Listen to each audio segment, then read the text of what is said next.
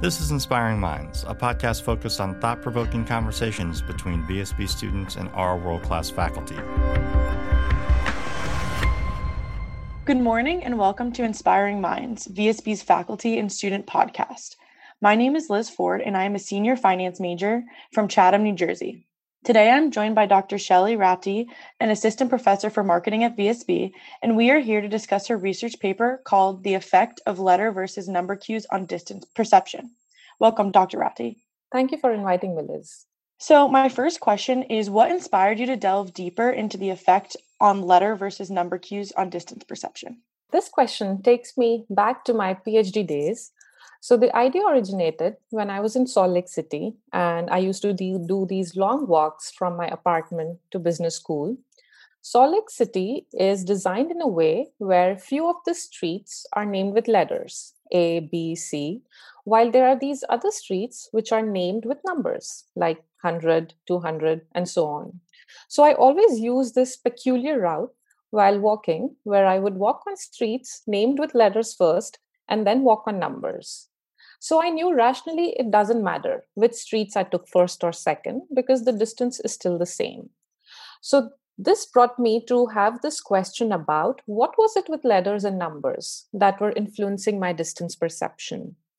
Now, what makes this idea interesting, and especially in consumer psychology, is that letters and numbers are used interchangeably not only on streets, but also at airports where gates are numbered with letters and Arabic numerals, or aisles at retail stores, or seating arrangements in movie theaters. And this raises an important question whether letters and numbers lead to any difference in distance perception, and if they do, do they change consumer behavior? I think that's really cool, Dr. Rathee, that your research stemmed from your personal experience. So, my next question goes into Can you give a brief summary of your report and what you found and some of the research that you used? Absolutely. So, this research focuses on how people process letters and numbers in their environment and how they form their everyday judgments. So, what I find in the paper is that there are differences in perception and behavior between letters and numbers. But most importantly, it depends on whether people are contemplating to walk or if they have already finished the walk. And specifically, what I find that before the walk, people perceive shorter distances with letters than numbers.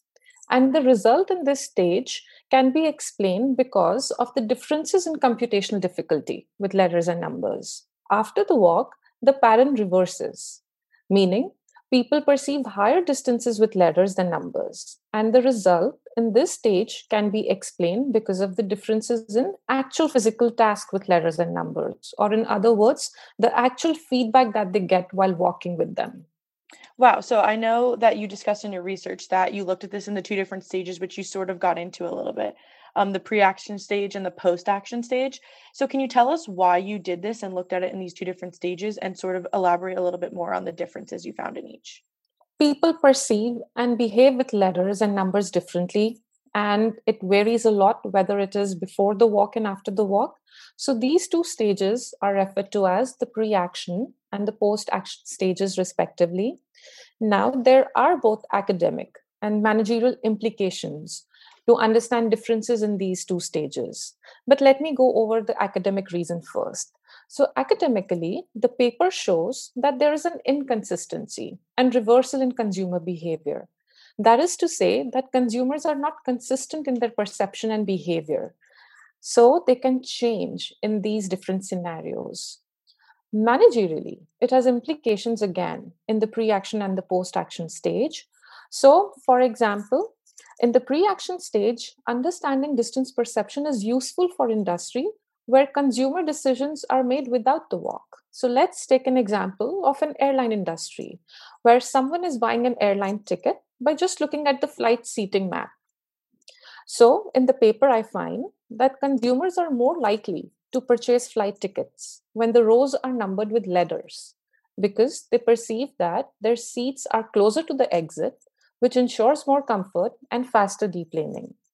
Now, again, it has implications in the post action stage and it has implications for efficient movement in the post action.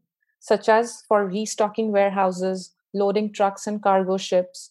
So, in the paper, I find that consumers are slower when they walk with letters, while faster with numbers. And these findings contribute to the efficiency in operations and the supply chain management.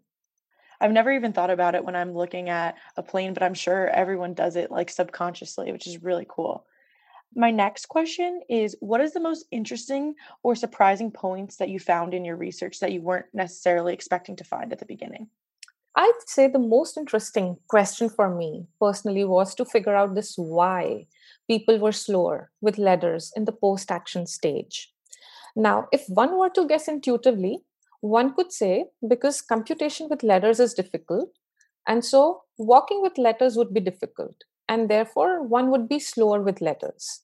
Now, but there would be a set of people who would say that, well, it is because people have lower distance perception with letters to start with. And so they deliberately slow down and they take their own sweet time during the walk. Now, testing these theories was challenging because there is no way for people to precisely tell us why they are moving slower because they themselves don't know the answer. So, asking people these questions in the form of a survey was out of the question. So, to overcome this challenge, I video recorded the walk of people and I examined their pattern of the walk. That is, whether people were slower throughout the walk or were they slower at the end or in the middle. I found that people were getting slower somewhere in the middle of the walk, which suggested there was some kind of expectation violation during the walk. So maybe after walking a certain distance, they realize that their initial expectations do not match with the actual distance and they get confused and they slow down. However, if people were deliberately slowing down or they were slower because of the actual difficulty with letters, then people should have been slower throughout the walk and not just in the middle of the walk. So this stage was really, really interesting to test. And so I know you sort of touched on a little difficulty you have with not being able to survey people, but were there any other difficulties you found, or was that the biggest difficulty? And how did this sort of impact your results? So that's a good question, Liz. And this brings me back to my experience of while I was running these studies. So I'd say conducting field study was the most challenging component. And this is because I was trying to find out not only distance perception, but as you know, I was trying to find out one's actual behavior, how they were walking. And when you are trying to test one's actual behavior, in this case, their walk, it was important to run it in a field setting where the environment is very natural. One of the two field studies in the paper was conducted in the early spring of 2020. It was in January and February. It was extremely cold in Salt Lake City. There were snowstorms during the time. And the study was supposed to be conducted on the sidewalk outside the business school. So it was really physically challenging to execute that study in the freezing cold. And two, during the time, if you remember, we were hearing about COVID in the US, and there was a lot of uncertainty about how it is going to be, will it affect us? But we kind of managed to complete the study before everything got shut down in March. That's definitely a lot to deal with, and especially with COVID coming. Um, how are you suggesting that this research be implemented into the business world? So, the findings from this research can be applied to two different situations in the marketplace. In some situations in the marketplace, consumers make decisions without the walk. So, for example, there are useful insights for movie theaters, the airline industry. It has implications when a consumer is trying to book a ticket or a flight and they are trying to determine whether they want to pay the premium for the ticket or not. Now, too, there are other times in the marketplace when a consumer's decision is based on their actual experience with the letters and numbers, where they actually walk with them. So, for instance, when they are finding a seat in an auditorium or a stadium, or when they are looking for a parking spot. So, these results show that it is more convenient to do these tasks with numbers than letters. Finally, the results from the post action stage is also useful for retail stores if you think so retailers could actually use letters in their aisles because we know people take more time they expend more effort when they're walking with letters and then consumers can actually spend more time shopping with letters if they have aisles uh, labeled like that Wow, that's really, really interesting. And I think it's really cool that there are a lot of implications to a bunch of different industries and not just necessarily one. Well, thank you so much for tuning into VSB Inspiring Minds. And thank you, Dr. Rathee, for joining me today. I really learned a lot and had a lot of fun getting to learn more about your research. Thank you, Liz. It was a pleasure.